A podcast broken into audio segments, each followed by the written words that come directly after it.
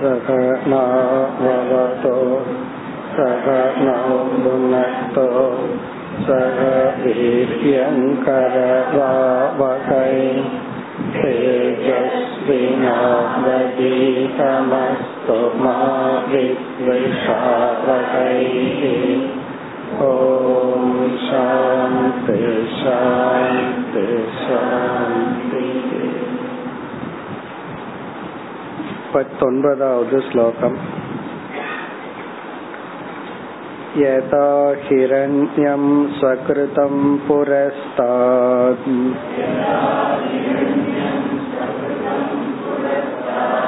पश्चाच्च सर्वस्य हिरण्मयस्य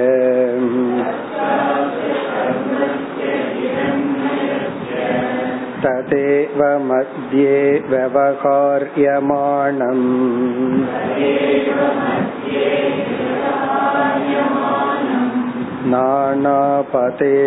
नानापतेशैरकमस्य तद्वत्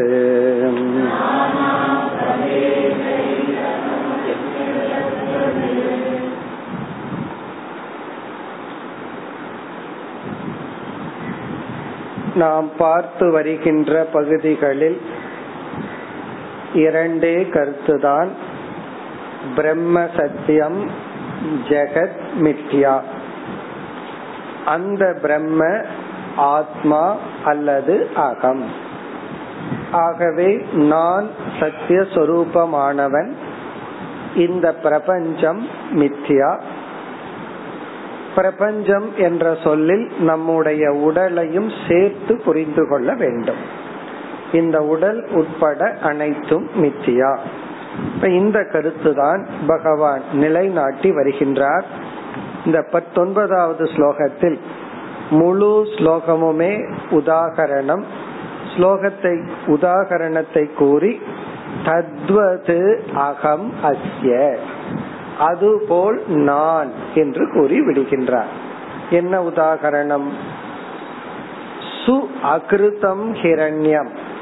நகைகளாக செய்யப்படாத தங்கம் புரஸ்சாத் பశ్చాத் நகைகளுக்கு முன்னும் நகைகளுக்கு பின்னும் அது தங்கமாகவே தான் இருக்கின்றது. சர்வசிய ஹிரண்மயசிய அது தங்கம் தான் ஹிரண்மயம் என்றால் தங்கத்தில் செய்யப்பட்ட நகைகள். பிறகு இடையில் என்ன வந்துள்ளது? என்ன தோன்றியது? விவகாரியமானம் மத்தியே. இடையில் விவகரிக்கப்பட்டுள்ளது. அதாவது ஒரு புதிய சொற்கள் உருவாகி உள்ளது அவ்வளவுதான். விதவிதமான நகை விதவிதமான பெயர்கள் விதவிதமான பயன். அவ்வளவுதானே தவிர பிறகு என்ன இருந்ததுன்னா தங்கம் மட்டும். நானா அபதேசைகி அபதேசம்னா சொற்களால். நானா விதவிதமான சொற்களால் கூறப்பட்டது. அதுபோல அகம். சைத்தன்ய சுரூபமான பிரம்மஸ்வரூபமான நான் மட்டும் உள்ளேன். என் மீது இந்த பிரபஞ்சம் பல சொற்கள் கூறி விவகாரம் செய்துள்ளது. நீ இதே கருத்தை தான் பகவான் பல கோணங்களில் கூறி வருகின்றார் அடுத்து இருபதாவது ஸ்லோகம்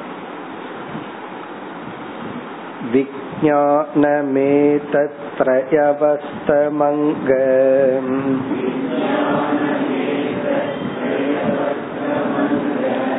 गुणत्रयं कारणकार्यकर्तृ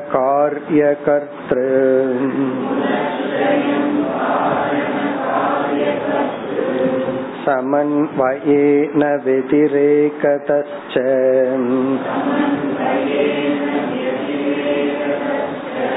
येनैव तुर्येण तदेव सत्यम्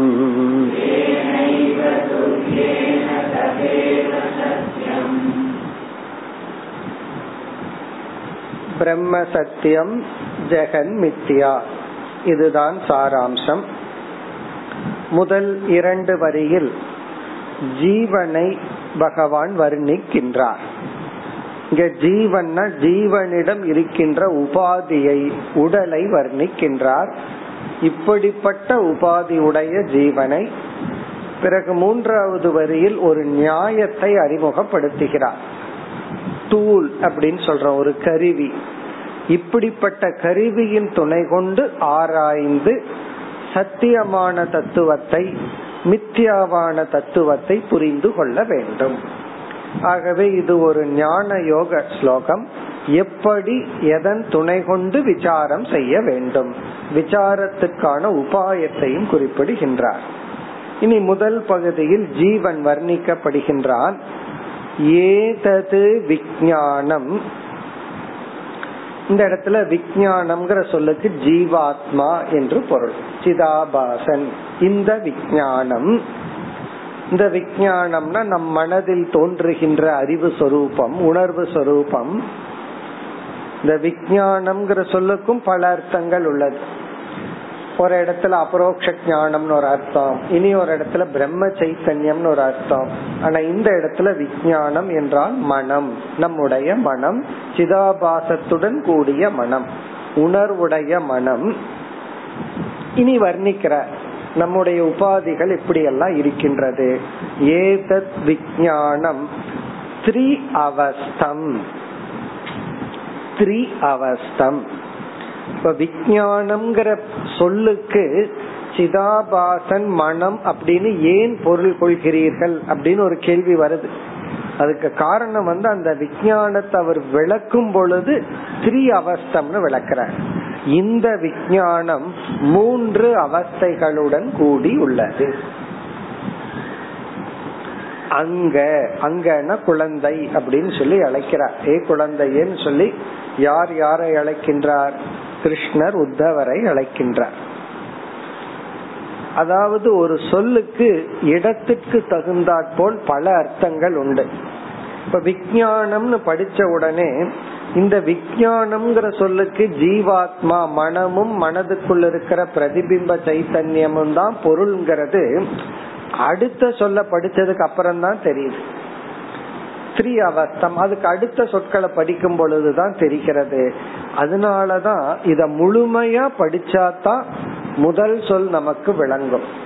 முதல் சொல் விளங்கினா தான் முழுமையா நமக்கு விளங்கும். அதான் ட்ரெடிஷன் சம்பிரதாயம் சொல்வது. இப்ப இங்க வந்து த்ரீ அவஸ்தம் த்ரீ அப்படின்னு சொன்னா மூன்று என்று பொருள்.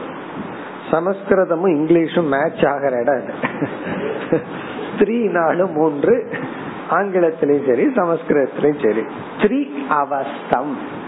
த்ரீ அவஸ்தம்னா மூன்று அவஸ்தைகளுடன் கூடியது எது? இந்த விஜயானம் இப்ப விஜயானம்னா மனமும் மனதுல பிரதிபிம்பிக்கின்ற சைத்தன்யமும். உங்களுக்கு எல்லாம் அந்த அவஸ்தை என்னன்னு தெரியும். ஜாகிரத் சொப்பன சுசுப்தி என்ற மூன்று அவஸ்தைகள். மூன்று அவஸ்தைகளுடன் நாம் வாழ்ந்து கொண்டு இருக்கின்றோம் மாறி மாறி போயிட்டு இருக்கோம் மூன்று அவஸ்தைகளோட நம்முடைய வாழ்க்கை. கிளாஸ்லயே மூணு அவஸ்தையும் வந்துடும் திடீர்னு. இப்ப ஜாக்கிரத்துல இருப்போம். சப்ஜெக்ட் போர் அடிச்சா உடனே சொப்பனத்துக்கு போயிருவோம் அல்லது சுஷுப்தி போயிருவோம் மீண்டும் ஜாகிரத்துக்கு வந்துருவோம். அப்படி மூன்று அவஸ்தைகள். த்ரீ அவஸ்தம் சரி அடுத்தது இரண்டாவது வரியில் குணத்ரயம்.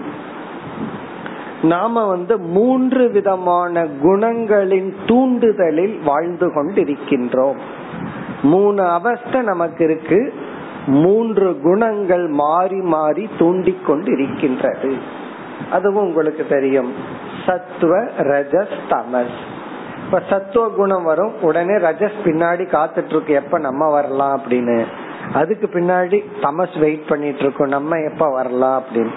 கொஞ்ச நேரம் சத்துவத்துல யோசிச்சுட்டு கொஞ்ச நேரம் விவகாரம் எல்லாம் பண்ண உடனே சரி நீங்க ரெஸ்டுக்கு போயிருங்க நான் வந்துடுறேன்னு தமஸ் வந்துடும் அப்படி மூன்று குணங்கள் நம்மை செயல்படுத்தி கொண்டு ஆட்டி வைத்து கொண்டு இருக்கின்றது குணத்ரயம். பிறகு காரண காரிய கர்த்திரு இதெல்லாமே டெக்னிக்கல் அர்த்தம். ஒவ்வொரு சொல்லுக்கும். இந்த இடத்துல காரணம்ங்கிற சொல்லுக்கு ஆப்ஜெக்ட் ஆஃப் டிரான்சாக்சன் நாம விவகாரம் எந்த பொருள் நிமித்தமா பண்றோமோ அந்த பொருள்கள் எல்லாம். விவகாரத்துக்கு காரணமான பொருள்கள். விவகாரத்துக்கு காரணமா இருக்கிற பொருள்களை இங்க காரணம்னு சொல்லப்படுது. இப்ப உதாரணமா ஒருத்தர் வந்து ஒரு மலரை கொண்டு வந்து நம்ம கண் முன்னாடி கொடுக்கிறார். உடனே நம்ம என்ன பண்ணுவோம்? எப்படி இருக்குன்னு கண்ணை திறந்து நல்லா பார்ப்போம்.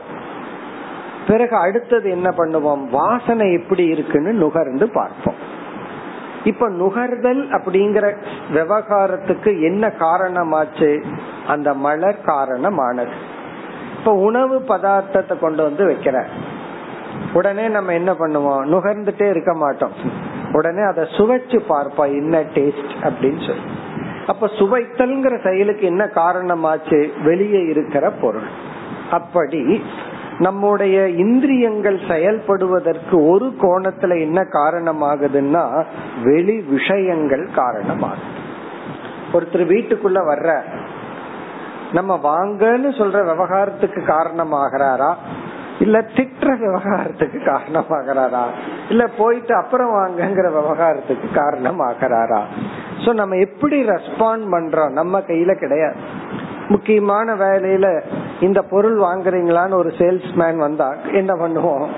உடனே போயிட்டு வாங்கன்னு சொல்லுவோம். அப்படி ஆப்ஜெக்ட் பொருள்கள் வந்து விவகாரத்திற்கு காரணமாவதனால் காரண. அடுத்த சொல் காரிய. இங்க காரியம்னா நம்முடைய உடல். நம்முடைய உடல் அது காரியம்.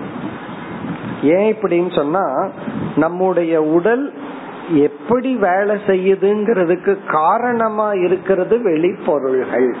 இப்ப வெளிப்பொருள் காரணம்னா அதனுடைய காரியம் நம்முடைய உடல். ஒரு ஆங்கிள் இந்த மாதிரி சொல்லப்படுது. இந்த உடலினுடைய ஆக்டிவிட்டிஸுக்கெல்லாம் காரணம் என்னன்னா வெளிப்பொருள். ஆகவே அது காரண காரியம்னா அதை வச்சு செயல்படக்கூடிய உடல் கர்த்திரு அப்படின்னு சொன்னா நம்ம உடல்ல இருக்கிற தேவதைகள். ஒவ்வொரு இந்திரியத்தை பிளஸ் பண்ணிட்டு இருக்கிற தேவதைகள் கர்த்திரு. இப்படி ஜீவன் உருவாகி உள்ளார். இதெல்லாம் ஜீவஸ்வரூபம். காரிய காரண காரிய கர்த்திரு. இந்த தத்துவங்களுடன் கூடிய இப்படிப்பட்ட ஜீவன் ஒரு கையில் இருக்கான் இனி ஒன்று துரிய தத்துவம் அப்படின்னு இனி ஒன்று. இப்ப ரெண்டு பொருள் இப்ப நம்ம முன்னாடி இருக்கு. ஒரு பொருள் ஜீவன் சிதாபாசன் மூன்று அவஸ்தை மூன்று குணங்கள் காரண காரிய கருத்துரு ரூபமாக இருப்பவன். இனி ஒரு தட்டுல என்ன இருக்கு? தெராஸ்ல இருக்கிற மாதிரி துரியம்ங்கிற தத்துவம் இருக்கு. இப்ப இரண்டு சொற்கள்ல நம்ம வந்து இரண்டு தத்துவங்கள் நம்ம முன்னாடி இருக்கு. இனி அத வந்து நம்ம டிஃபைன் பண்ணணும். இது இப்படிப்பட்டது இது இப்படிப்பட்டது. அதற்கு தான் மூன்றாவது வரியில ஒரு நியாயத்தை அறிமுகப்படுத்துகின்றார். ஒரு லாஜிக் ஒரு தர்க்கத்தை அறிமுகப்படுத்துகிறார். இதெல்லாம் நம்ம பல இடங்கள்ல படிச்சது. அந்த நியாயத்திற்கு பேரு அன்வய வெதிரேக நியாயம். அன்வய வெதிரேக நியாயம். இந்த நியாயம்ங்கிறது ஒரு டூல் ஒரு அளவுகோல் போல. மெஷர் பண்ற ஒரு அளவுகோல். எதை? இப்ப நம்ம கிட்ட இரண்டு தத்துவம் இருக்கு. இந்த இரண்டுக்கும் உள்ள ரிலேஷன்ஷிப் சம்பந்தத்தை கண்டுபிடிச்சு ஆகணும் இப்ப ரெண்டு பேர் இருக்காங்க. ரெண்டு பேர் இருந்தா ரெண்டு பேர்த்துக்கு என்ன உறவுன்னு கண்டுபிடிக்கணும். இப்ப நம்ம முன்னாடி வந்து ஒரு பசலுக்காக நிறுத்துறாங்க. ரெண்டு பேர்த்த நிறுத்தி இவங்களுக்குள்ள என்ன உறவுன்னு கண்டுபிடிங்க பாக்கலாம்னு சொல்றாங்க.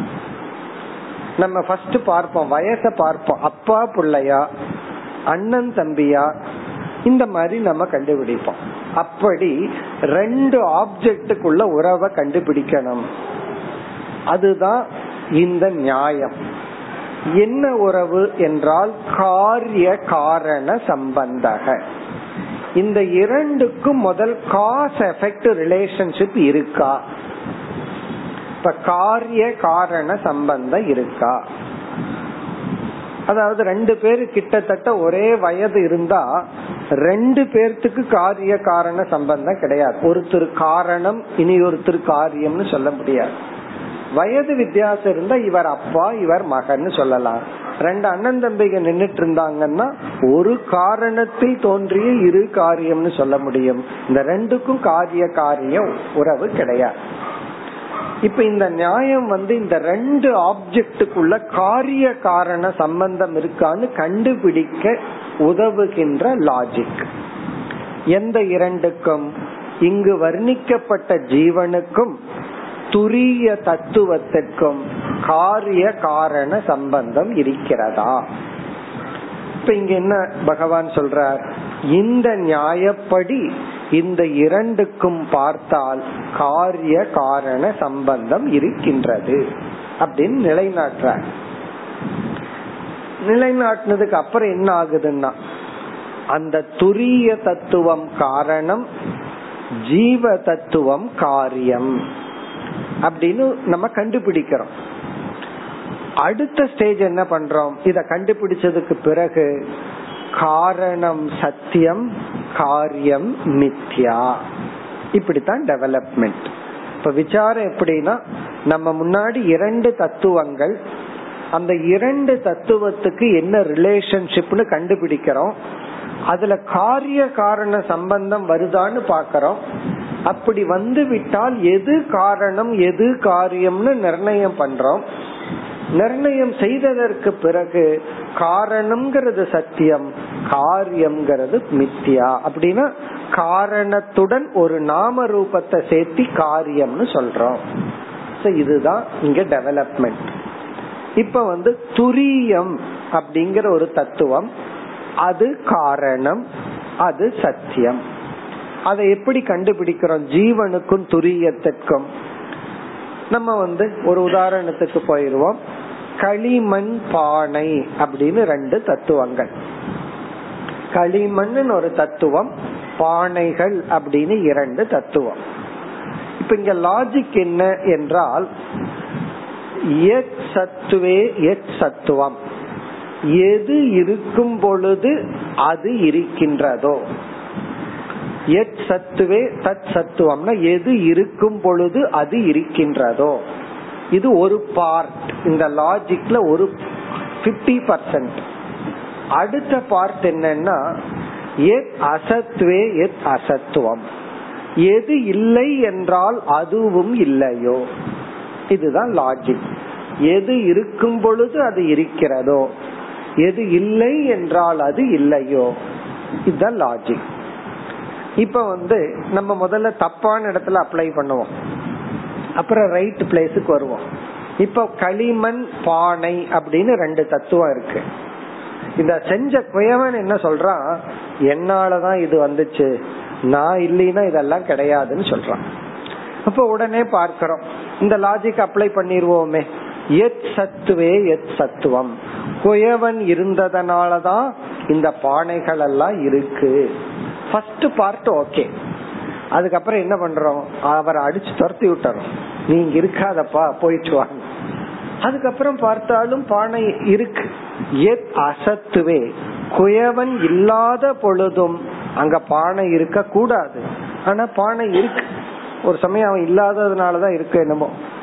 அது தேனீக்கு சொல்லலாம். தேனெல்லாம் எடுத்ததுக்கு அப்புறம் அதை துரத்தி விட்டுட்டு தேனி சொல்லுது நான் தான் இதற்கு காரணம். தேனுக்கெல்லாம் நான் தான் காரணம்னு தேனி சொல்லுது பிறகு என்ன பண்றான்? தேனி எல்லாம் துரத்தி விட்டுறோம் ஆனா தேன் இருக்கு.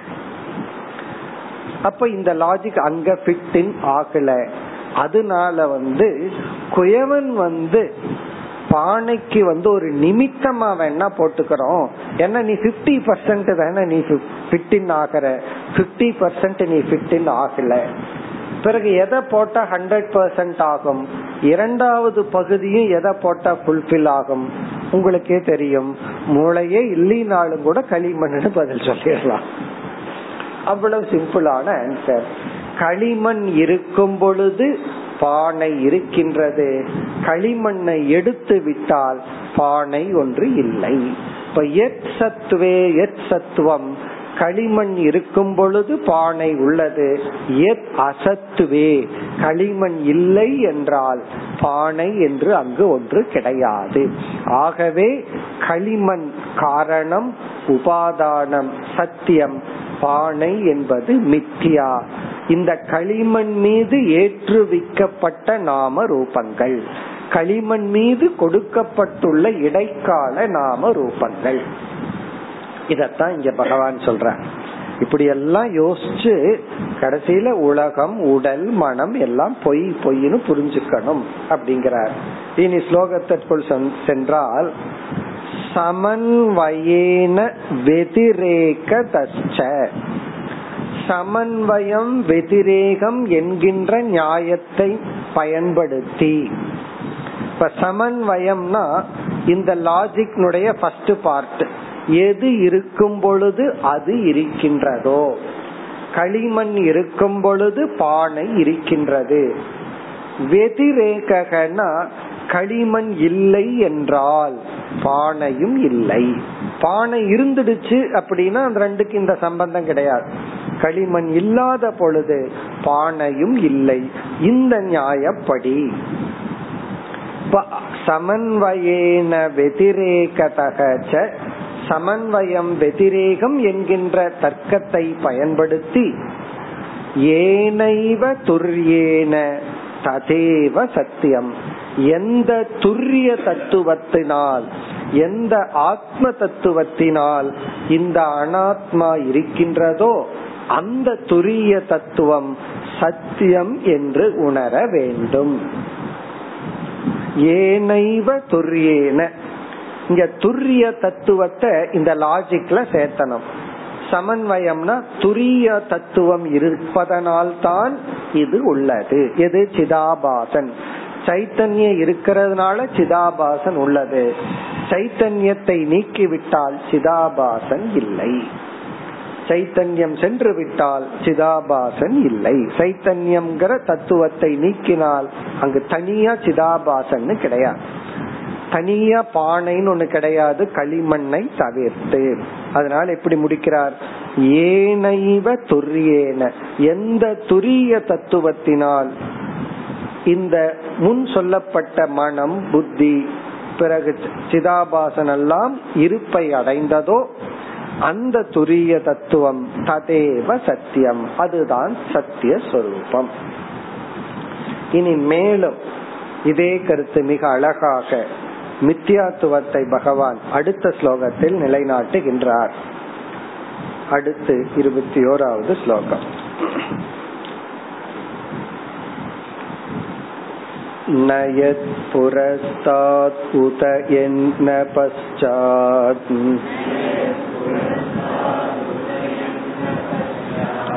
मध्ये च तन्न व्यपदेशमात्रम्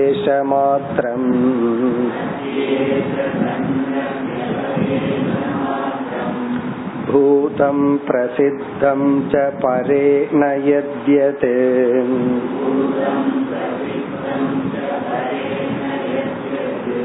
तदेव तत्स्यात् इति मे मनीषा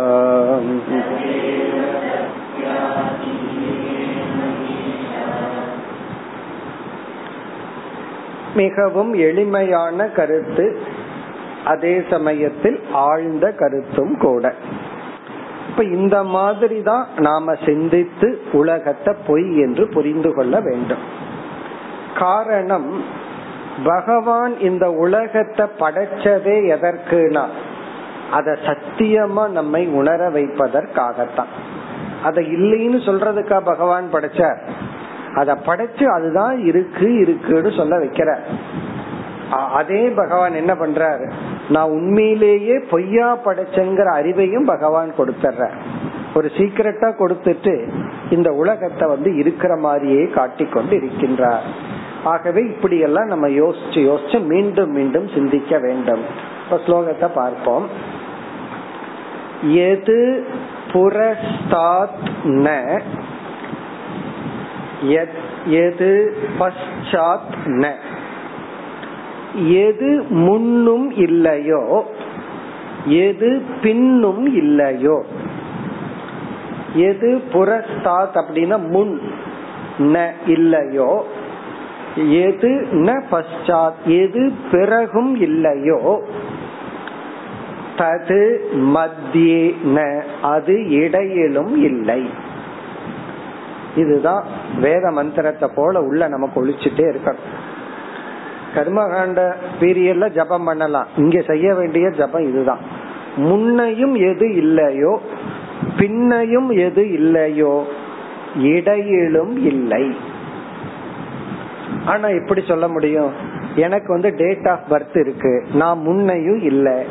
எனக்கு டேட் ஆஃப் டெத் இருக்க போகுது. மக்கள் மனசுக்குள்ள கொண்டாட போறாங்க. அதுவும் உண்மைதான். ஆனா இடையில நான் இருக்கிறேனே. அதுதானே இப்ப அனுபவம். முன்னையும் இல்லையோ பின்னையும் இல்லையோ இடையிலும் இல்லைன்னு பகவான் சொல்ற பகவான் சொன்ன பெரிய பொய்யா தெரியுது நமக்கு இது. ஆனா அனுபவத்தில் என்ன? நான் முன்னையும் இல்லை நான் பிறகு இருக்க போறதில்லை நான் இப்ப குத்துக்கல்லாக இருக்கிறனே. அந்த இருக்கிற இருக்கிறது யார்? அதான் அழகான சொல் அடுத்த சொல். தது ந வியபதேச மாத்திரம் இது ரொம்ப அழகான வார்த்தை. வியபதேச மாத்திரம் வியபதேச மாத்திரம்னா இந்த இடையில இருக்கே அது என்னன்னா வெறும் பேருக்கு தான் பேருக்குன்னு சொல்லுவோம் தெரியுமா? சும்மா பேருக்கு தான் அப்படின்னு சொல்லுவோம் அதே வார்த்தை தான் வியபதேசம்னா நேம். மாத்திரம்னா நேம் சேக். நேம் சேக்ங்கிறது அந்த வார்த்தையினுடைய பொருள். வெபதேச மாத்திரம்னா ஜஸ்ட் நேம் தான். வெறும் பெயர் தான் உனக்கு இருக்கு இடையில. இந்த என்ன சொல்றாரு இந்த இடத்துல? முன் எது இல்லையோ பின் எது இல்லையோ இடையிலையும் அது இல்ல. ஆனா பேர் தான் கொஞ்ச நாள் அவ்வளவுதான். பிறகு நாமெல்லாம் யாருன்னா? யோசிச்சு பார்த்தா இடையில வந்து போன சவுண்டு தான் நாம. நாமெல்லாம் ஜஸ்ட் அ நாய்ஸ் நம்ம நாய்ஸ் பண்ணிட்டு இருக்கோம் அது தெரியாம அது தெரியாம சத்தம் போட்டுட்டு இருக்கோம் ஆனா உண்மையிலேயே என்னன்னா இடையில் தோன்றி மறைகின்ற ஒரு சவுண்டு தான் நாம. அது எப்படி சவுண்டுன்னு சொல்றீங்க? நான் இவ்வளவு ஒரு ஃபார்மோட இருக்கிறேன்னா சரி ரூபம். ஃபார்ம் நேம் அண்ட் ஃபார்ம் நாம ரூபந்தான் இடையில வந்த நாம. இத புரிஞ்சுட்டோம் அப்படின்னா நம்ம எதுக்கு ரகல பண்ணிட்டு இருப்போம்? எதுக்கு சண்டை போடுவோம்? புரியாததுனாலதான் எல்லாமே. அதனால முதல் இரண்டு வரி இருக்கே தெளிவான அழகான வார்த்தை. சிந்திக்க வேண்டிய வார்த்தை. முன்னும் எது இல்லையோ பின்னும் எது இல்லையோ இடையில் மத்தியே இல்லை. அப்படின்னு ஃபர்ஸ்ட் அவுட் ரைட் பகவான் இல்லைன்றார். அதுக்கு மேல சந்தேகம் வருது இல்லையே இல்லைன்னு சொன்னதை நம்ம திருப்பி சொல்றோம். இல்லையே நான் இருக்கிறேனே. அப்படின்னா அது வெறும் பேர் மட்டும்தான். வெறும் வெபதேச மாத்திரம். வெறும் நாம ரூபந்தான். அப்படின்னு என்ன? தோற்றம் மறைவு நல்ல கல்லறையில் இருக்கு. அப்ப இடையில என்னன்னா இடையில அவர் பேர நாலு பேர் சொன்னாங்க அவ்வளவுதான். பிறகு அதுவும் கிடையாது. அவர் ரூபத்தை பார்த்து பேர சொன்னார்கள். இன்னைக்கு நம்ம ரூபத்தை பேத்து பார்த்து நாலு பேர் நான் பேர சொல்லி கொண்டு இருக்கிறார்கள் கொஞ்ச நாள்ல அது இல்லாம போகும். அப்படின்னு என்ன? இந்த உடல் மனம் உலகம் இவைகளெல்லாம் வியபதேச மாத்திரம். சாந்தோக்கியத்துல ஒரு வார்த்தை. நாமதேயம். மிருத்திகா இத்தியேவ சத்தியம். மிருத்திகா அந்த களிமண்ணு தான் சத்தியம். மீதி எல்லாம் வெறும் நாம. அங்க உபநிஷத்துல நாம தேயம். அத இங்க பகவான் வியபதேச மாத்திரம். அங்க தேயம்ங்கிறது மாத்திரம் நாமங்கிறது வியபதேசம். வியபதேசம்னா just reference just pointing out just sound இப்ப நாமெல்லாம் யாருன்னா? ஜஸ்ட் சவுண்ட் அவ்வளவுதான். நம்ம எல்லாம் வெறும் சப்த மாத்திரம். இப்ப இந்த முதல் இரண்டு வரியில வந்து மீண்டும் ஒரு லாஜிக்க பகவான் பயன்படுத்தி இருக்கார் முன்னும் பின்னும் இல்லாதது இடையில் இருப்பது போன்று தெரிகிறது. ஆனால் இல்லை. இது வந்து மித்தியாவுக்கு சொல்லிட்டார். இனி சத்திய தத்துவத்தை அடுத்த வரியில் அறிமுகப்படுத்துகிறார். பூதம் பிரசித்தம் ச பரேன எத்யது. எத்யத் என்றால் எந்த ஒரு தத்துவம் எந்த ஒரு தத்துவங்கள் இப்ப இந்த எத் எத்துங்கிற வார்த்தை நகைகள்ங்கிற இடத்துல சேர்த்திக்குவோம். எந்த விதவிதமான நகைகள்? பரேன பூதம். இங்க பரேனங்கிற இடத்துல தங்கத்தை சேர்த்திக்கணும். இந்த நகைக்கு அப்பாற்பட்ட தங்கத்தினால் பூதம் அப்படின்னு சொன்னா இந்த இடத்துல கம்ஸ் டு எக்ஸிஸ்டன்ஸ் அர்த்தம். அதாவது இருப்பை அடைகிறதோ. இங்க பூதம்னா பூ பவதி டு எக்ஸிஸ்ட் பரேன பூதம். எதெல்லாம் வேறொன்றின் துணை கொண்டு இருப்பை அடைகிறதோ. அப்படின்னு என்ன அர்த்தம்? எந்த நகைகள் தங்கத்தின் துணை கொண்டு தன் இருப்பை அடைகிறதோ. பூதம்னா அதனுடைய இருப்பு அதனுடைய எக்ஸிஸ்டன்ஸ் அதை அடைகிறதோ. இந்த உடல் இருக்கு. உடல் உடல்னு சொல்லிட்டு இருக்கோம் உடனே நம்ம என்ன சொல்லலாம்? இது பஞ்சபூதத்தினால் உருவாக்க தன்னுடைய இருப்பை அடைந்தது. இந்த சரீரம் நம்ம உடல் ஐந்து பூதத்தினாலதான் இந்த உருவத்தை அடைந்துள்ளது. அஞ்சு பூதத்தை நீக்கிட்டோம் அப்படின்னா பிறகு இந்த உடல் ஒண்ணும் கிடையாது. ஒரு பூதத்தை நீக்கி பாருங்க மீதி எல்லாம் இல்லாம போயிடும். இந்த உடம்பில் இருக்கிற தண்ணீரை நீக்கி பாருங்கள். அடுத்த நிமிஷம் என்ன ஆயிருவோம்? அப்படியே பவுடரா கீழே விழுந்துருவோம். அந்த தண்ணீர் தான் இந்த ஃபார்முக்கு காரணம். அதனாலதான் உடலை எடிச்சு எரிச்சதுக்கு அப்புறம் என்ன இருக்கு? வெறும் சாம்பல் தான் இருக்கு. அப்படி பரேன பூதம் என்றால் பிரம்மனா பூதம் பரமாத்மனா சத்ங்கிற நிலையை அடைந்தது. அது மட்டுமல்ல பிரசித்தம்.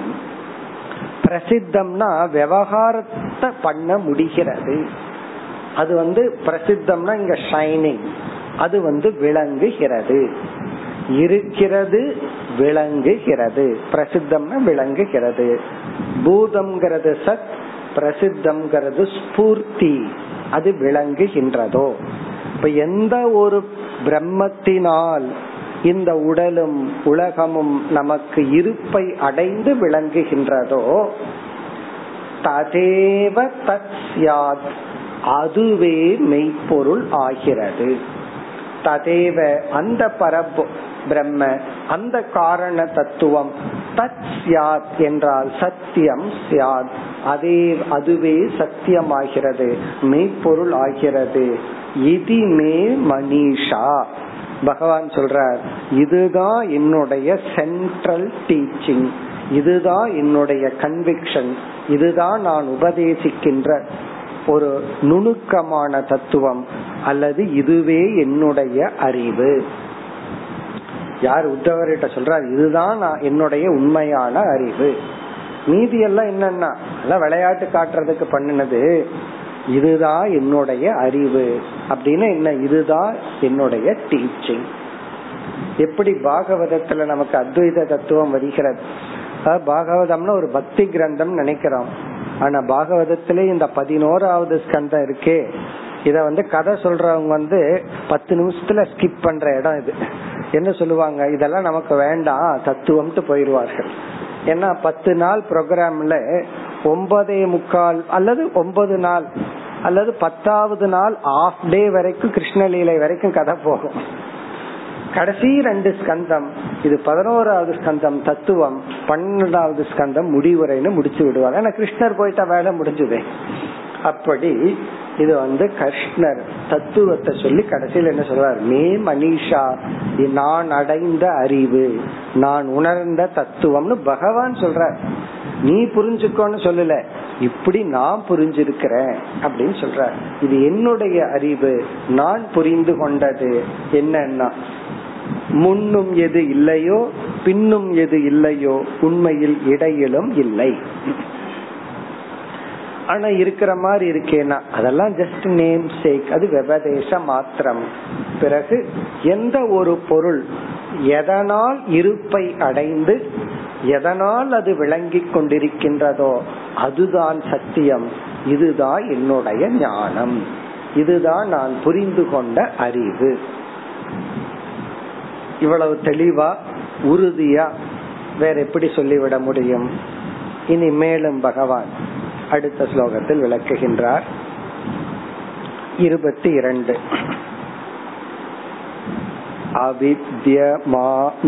अविद्यमानोऽप्यवभासते यः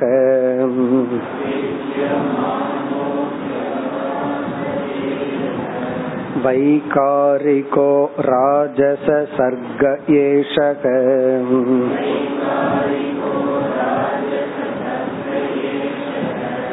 ब्रह्म स्वयं ज्योतिरतो विभाति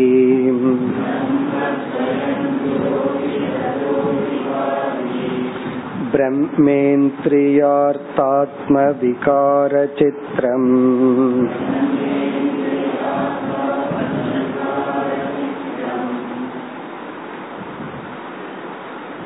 மேலும் விளக்குகின்றார் அவித்யமானக அபி அவபாசதேயக. இதுவும் ஸ்ட்ரெயிட்டான அழகாக மித்தியாத்துவத்தை விளக்குகின்றார். இதெல்லாம் மித்தியா லட்சணங்கள். யக எந்த ஒரு ஜெகத் எந்த ஒரு படைப்பு சிருஷ்டி அவித்யமானக அபி அவபாசதே. இதுதான் மித்தியாவுக்கான லட்சணம். ஸ்ட்ரெயிட் லட்சணம் அவித்யமானக அபி யக அவபாசதே சக மித்யா சொரூபக.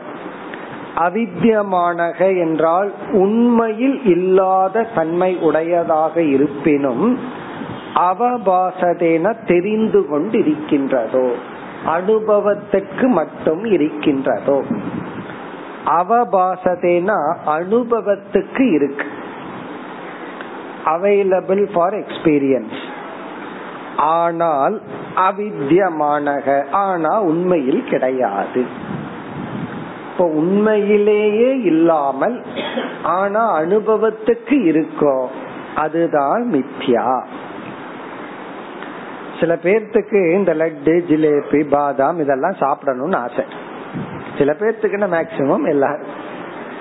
ஆனா என்ன ஆகுது? சாப்பிட்ட என்ன ஆகுது? வெயிட் கூடியிருது அப்ப நமக்கு வந்து அது அனுபவத்துக்கு இருக்கணும் ஆனா உண்மையிலேயே இருக்க கூடாதுன்னு ஒரு ஆசை. அத நம்ம அனுபவிக்கணும் அனுபவத்துக்கு மட்டும் இருக்கணும் ஆனா வெயிட் கூடக்கூடாது அப்படின்னு ஒரு ஆசை. அதனாலதான் லட்டு ஜிலேபி எல்லாம் வியாபகாரிக சத்தியம்னு சொல்லிடுறோம் அத நம்ம சாப்பிட்டோம்னா வியாபகாரிக உடம்பும் கூடும். கனவுல சாப்பிட்டோம் சாப்பிடுற மாதிரி கற்பனை பண்ணா உண்டாகாது. அதனால வந்து டயட் கண்ட்ரோல் பண்ணணும்னா சைக்காலஜில ஒரு மெத்தட் சொல்லுவாங்களாம். என்னன்னா ரொம்ப ஆசையா இருந்ததுன்னா அஞ்சு நிமிஷம் சாப்பிடுற மாதிரி தியானம் பண்ணிட்டு பேசாம விட்டு சாப்பிடுற மாதிரி அது இருக்கு சாப்பிடுறேன் சந்தோஷமா இருக்கு வெறும் கற்பனையோட நிறுத்திக்கோ. நிஜமாலுமே சாப்பிட்றாதே அப்படின்னு சொல்லுவார்கள். அப்படின்னு என்ன அர்த்தம்னா வியாபகாரிகத்துல எது அனுபவத்திற்கு இருக்கோ அது சத்தியம். சத்தியத்துக்கு லட்சணம் அதான். ஒண்ணு இருக்கு இல்லை. அப்படின்னா அது அனுபவத்துக்கு இருந்தா சத்தியம். அனுபவத்துக்கு இல்லை அப்படின்னா அது அசத். ஆனால் இங்கு வந்து அவித்தியமானக அப்படி உண்மையிலேயே இல்லை அவபாசதே. ஆனால் அனுபவத்துக்கு வருகிறது. அதுக்கு தான் நம்ம ரஜ்ஜு சர்ப்பத்தை சொல்றோம். பாம்ப சொல்றோம் காணல் நீரை சொல்றோம் நீல மேகத்தை சொல்றோம் கடலினுடைய நீல வர்ணத்தை சொல்றோம். இவைகள் எல்லாம் சூரியனுடைய மூமெண்ட் சூரியன் நகர்றது போல தெரிகிறது. இதெல்லாம் என்னன்னா அவித்தியமானக இதெல்லாம் உண்மையிலேயே கிடையாது. அவபாசதை ஆனால் அனுபவிக்கின்றோம். இப்படி சில எக்ஸாம்பிள் நமக்கு இருக்கு. அதே போலதான் உடல் உலகம் சுகதுக்கங்கள் அனைத்து அனுபவங்களும். இப்ப மித்தியாவுக்கு லட்சணமே இதுதான் அனுபவத்துக்கு இருக்கு ஆராய்ந்தால் இல்லை. அதுதான் மித்தியா ஏக அந்த தத்துவம் எது? வைகாரிகக. வைகாரிகன காரிய பூதக காரிய சொரூபம் ப்ராடக்ட் காரியம் என்பது அனுபவத்துக்கு இருக்கு. ஆனால் உண்மையில் இல்லை. அப்ப உண்மையில என்ன இருக்கு? காரண மாத்திரம். காரணம்தான் உண்மையில இருக்கு. காரியம் அப்படிங்கறது வந்து அனுபவத்திற்கு இருக்கே தவிர உண்மையில் இல்லை. அதனாலதான் இத புரிஞ்சுக்கிறது ரொம்ப கஷ்டம். ஏன்னா இரண்டு ஆப்போசிட் கருத்தை நம்ம டைஜஸ்ட் பண்ணி ஆகணும். அனுபவத்தையும் வேலிடேட் பண்ணணும். இல்லைங்கிறதையும் நம்ம ஜீர்ணிச்சு ஆகணும் அதனாலதான் இது கடினமான தத்துவம். அது என்னன்னா காரியம். காரியம் அனுபவத்துக்கு இருக்கு. நகைகள் அனுபவத்துக்கு இருக்கு. ஆனா உண்மையிலேயே தங்கம்தான் இருக்கு. சரி இந்த காரியம் எப்படி வந்தது? இந்த உலகம் எப்படி அதற்கு என்ன காரணம்? ராஜச சர்க்கக ஏஷக. ராஜச சர்க்கக. இது ரஜோ குணத்தினுடைய காரியம்.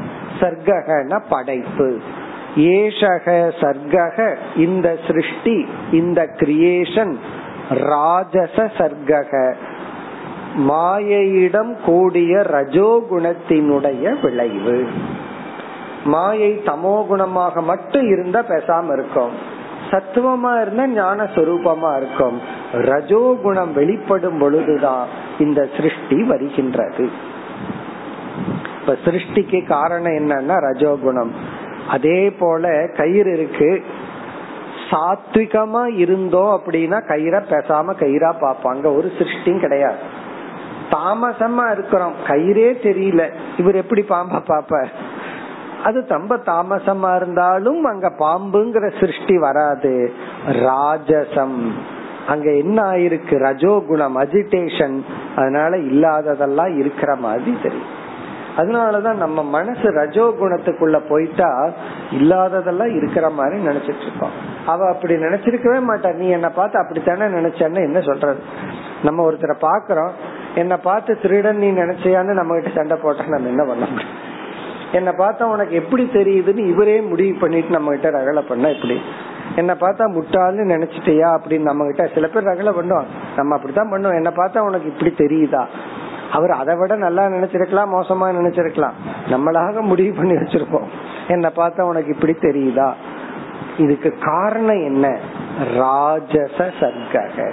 இப்படி ஒரு கிரியேஷனுக்கு காரணம் ரஜோகுணம். மாயையில் இருக்கின்ற ரஜோகுணம் என்ற அம்சம். பிறகு மூன்றாவது வரியில் பிரம்ம ஸ்வயம் ஜோதிகி.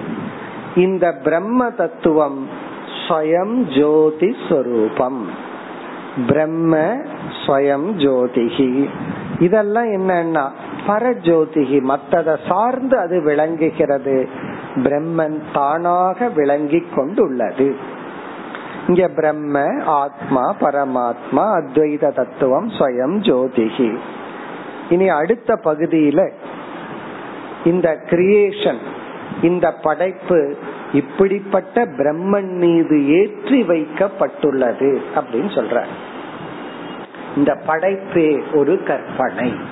இந்த படைப்பே எப்படி ஒரு கவிஞனுடைய கற்பனை ஒரு கவிதை ஒரு காவியம் எழுதுவனுடைய கற்பனைகள் தான் அந்த பாத்திரங்கள். ஒவ்வொரு பாத்திரமும் என்னன்னா ஒரு பெரிய கதை எழுதுறாருன்னு வச்சுக்கோமே சரித்திர நாவல். அதுல ஒவ்வொரு பாத்திரம் யாருன்னா இவருடைய கற்பனை அதை எழுதுபவனுடைய கற்பனை. அதே போல நம்ம எல்லாம் யாருன்னா பகவானுடைய கற்பனை. பகவானுடைய ஒவ்வொரு இமேஜினேஷன் தான் நம்ம எல்லாம் அதான் சொல்றார். அதக விபாதி பிரம்ம. இங்க பிரம்மங்கிறது நாலாவது வரியில இருக்கிற முதல் சொல். அதக பிரம்ம விபாதி. ஆகவே இந்த பிரம்மனே இப்படியெல்லாம் நமக்கு காட்சி அளிக்கிறது. இப்ப பிரம்மன் மீது எதெல்லாம் ஏற்றி வைக்கப்பட்டுள்ளது? நான்காவது வரியில் உள்ள மற்ற சொற்கள். இந்த பிரம்மங்கிறது எடுத்து விபாதியில போடணும். இந்த இடத்துல பிரம்மனா ஈஸ்வர தத்துவம். முதல்ல பிரம்ம சுயம் ஜோதிகிங்கிறது நிர்குண தத்துவம். நிர்குண பிரம்மன் சுயம் ஜோதிகி. அதுவே மாயையின் துணை கொண்டு இப்படியெல்லாம் விகாரத்தை பொய்யாக அடைந்துள்ளது. என்னென்ன தத்துவங்களாக? இந்திரிய அர்த்த ஆத்ம விகார சித்திரம் இந்திரியங்கள். இந்திரியம்னா எல்லா விதமான இந்திரியங்கள். அதெல்லாம் பிரம்மத்தின் மீது ஏற்றி வைக்கப்பட்டுள்ளது. அர்த்த என்றால் சூக்மமான பூதங்கள். சூக்மமான பஞ்சபூதங்கள். ஆத்ம என்றால் மனம். இந்திரிய அர்த்த ஆத்ம விகார என்றால் ஸ்தூல பூதங்கள். ஒவ்வொரு சொல்லுக்கும் ஒவ்வொரு அர்த்தம். இதெல்லாம் டிக்ஷனரியில பார்த்து தெரிஞ்சுக்க முடியாது. இந்திரிய அர்த்த ஆத்ம விகார. இவைகளெல்லாம் எதை போல பிரம்மனிடத்தில் உள்ளது? சித்திரம் அப்படின்னா வரைபடத்தை போல. பெயிண்ட் பண்ணினது போல. ஒருத்தர் பெயிண்டிங் பண்ணிருக்கார் அது இப்பெல்லாம் இந்த த்ரீ டைமென்ஷன் பெயிண்டிங்கே பண்றாங்க. பார்த்தா நிஜமாலுமே நதி ஓடுற மாதிரி மூணு டைமென்ஷன்ல நமக்கு தெரிகின்ற. இந்த கம்ப்யூட்டர்ல எல்லாம் இப்ப வந்து முன்னெல்லாம் வீடு இமேஜினேஷன் தான் இருக்கும். என்னுடைய வீடு இப்படி இருக்கும்னு கற்பனை தான் பண்ண முடியும். இப்ப இருக்கிற அட்வான்ஸ்மெண்ட்ல அந்த வீட்டையே பாத்துடலாம் ஒரு தென்னை மரத்தை வளர்த்தி பாத்துடலாம் உடனே. அந்த தென்னை மரத்தோட வீடு எப்படி இருக்கும்? கம்ப்யூட்டர்ல போட்டு கொடுத்துறாங்க பிரிண்ட் அவுட் ஆச்சரியமா இருக்கு. பார்த்தா அதே போல பின்னாடி ஒரு வருஷம் என்ஜினியரை பொறுத்து நாலு வருஷம். அந்த வீடு முன்னாடி வந்து நிக்குது. எப்படின்னா சித்திரம். அந்த வீட்டினுடைய சித்திரத்தை நம்ம வந்து அந்த பேப்பர்ல நம்ம பார்க்கிறோம். அப்படி பகவானுடைய சித்திரம் தான் நாம் எல்லாம். நம்ம எல்லாம் யாருன்னா பகவானுடைய வரைபடங்கள் பகவான் நம்ம வரைஞ்சிருக்கார். நம்ம எல்லாம் வரைஞ்சிருக்கார். பகவானுடைய பெயிண்டிங் வந்து அவ்வளவு அழகா இருக்கு. அதனால இந்த கிரியேஷன்ல எதுவுமே நீக்கத்தக்கதல்ல. எல்லாமே ஈஸ்வர சொரூபம். இப்ப இந்த ஸ்லோகத்துல பார்த்தோம் அப்படின்னா முதல் வரி மித்யாவுக்கு அழகான லட்சணம். அவித்தியமானக அபி அவபாசதை இல்லாத பொழுதும் அது விளங்கி கொண்டிருக்கின்றது. அப்படிப்பட்ட சிருஷ்டி காரிய காரிய சொரூபம் அது மாயையினுடைய ரஜோகுணத்தின் காரியம். பிரம்மந்தான் சுயம் ஜோதி. அந்த பிரம்மனே இந்த அனைத்து படைப்பாக விளங்குகின்றது. இனி மேலும் இருபத்தி மூன்றாவது ஸ்லோகம். एवं स्फुटं ब्रह्म विवेकहेतुभिः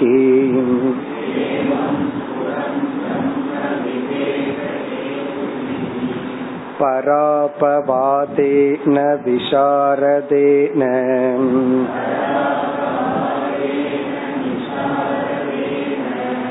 चित्त्वात्मसन्देहमुपारमेत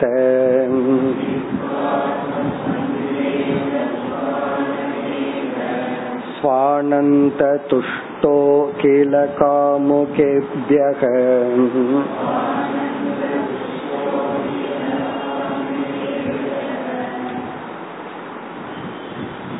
இந்த ஸ்லோகத்தில் சாதனையை பகவான் குறிப்பிடுகின்றார் இதுவும் அழகான ஸ்லோகங்கள் பகுதி நம்ம பார்த்துட்டு வர்ற எல்லா ஸ்லோகங்களுமே மிக அழகாக ஞாபகம் வைத்துக் கொண்டு சிந்தித்து கொண்டிருக்க வேண்டிய ஸ்லோகங்கள். இது ஒரு பியூட்டிஃபுல் ஸ்லோகா ஏவம் இவ்விதம் ஸ்புடம் தெளிவாக சந்தேகமில்லாமல்.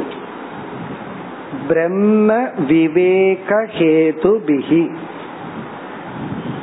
பிரம்ம விவேக பொதுவா நம்ம ஆத்ம ஞானம்னு சொல்லுவோம்.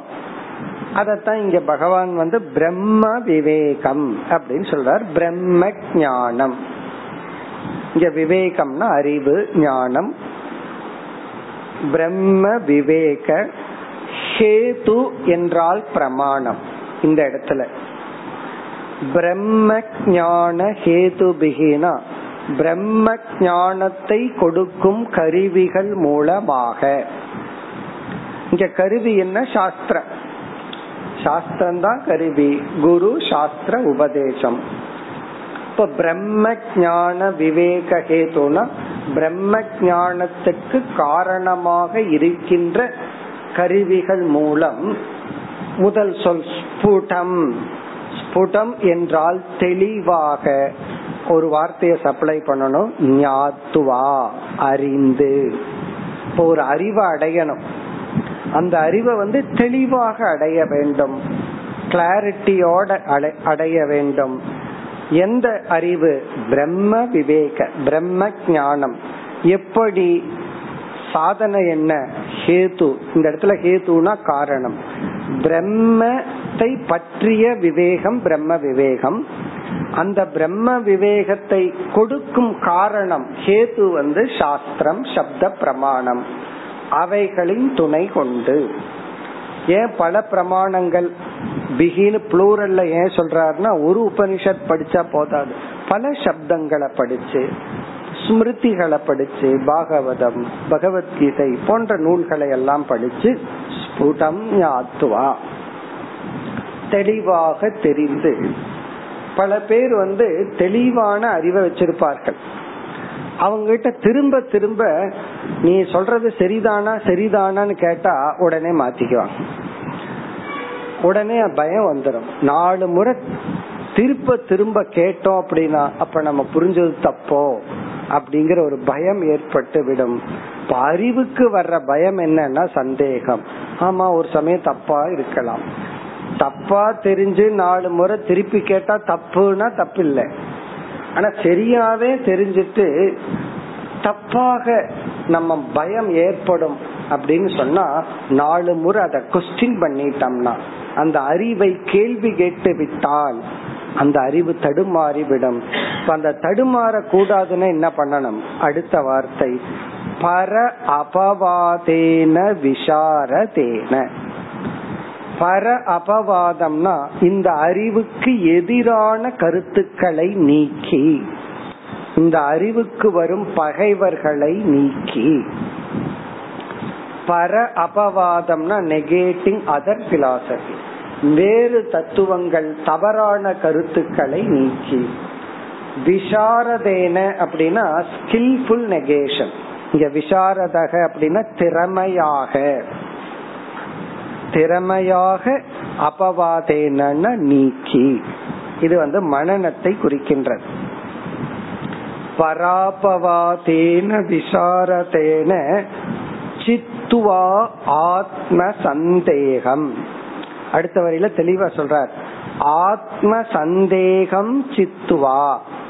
அங்க ஞாத்துவா இங்க சித்துவா.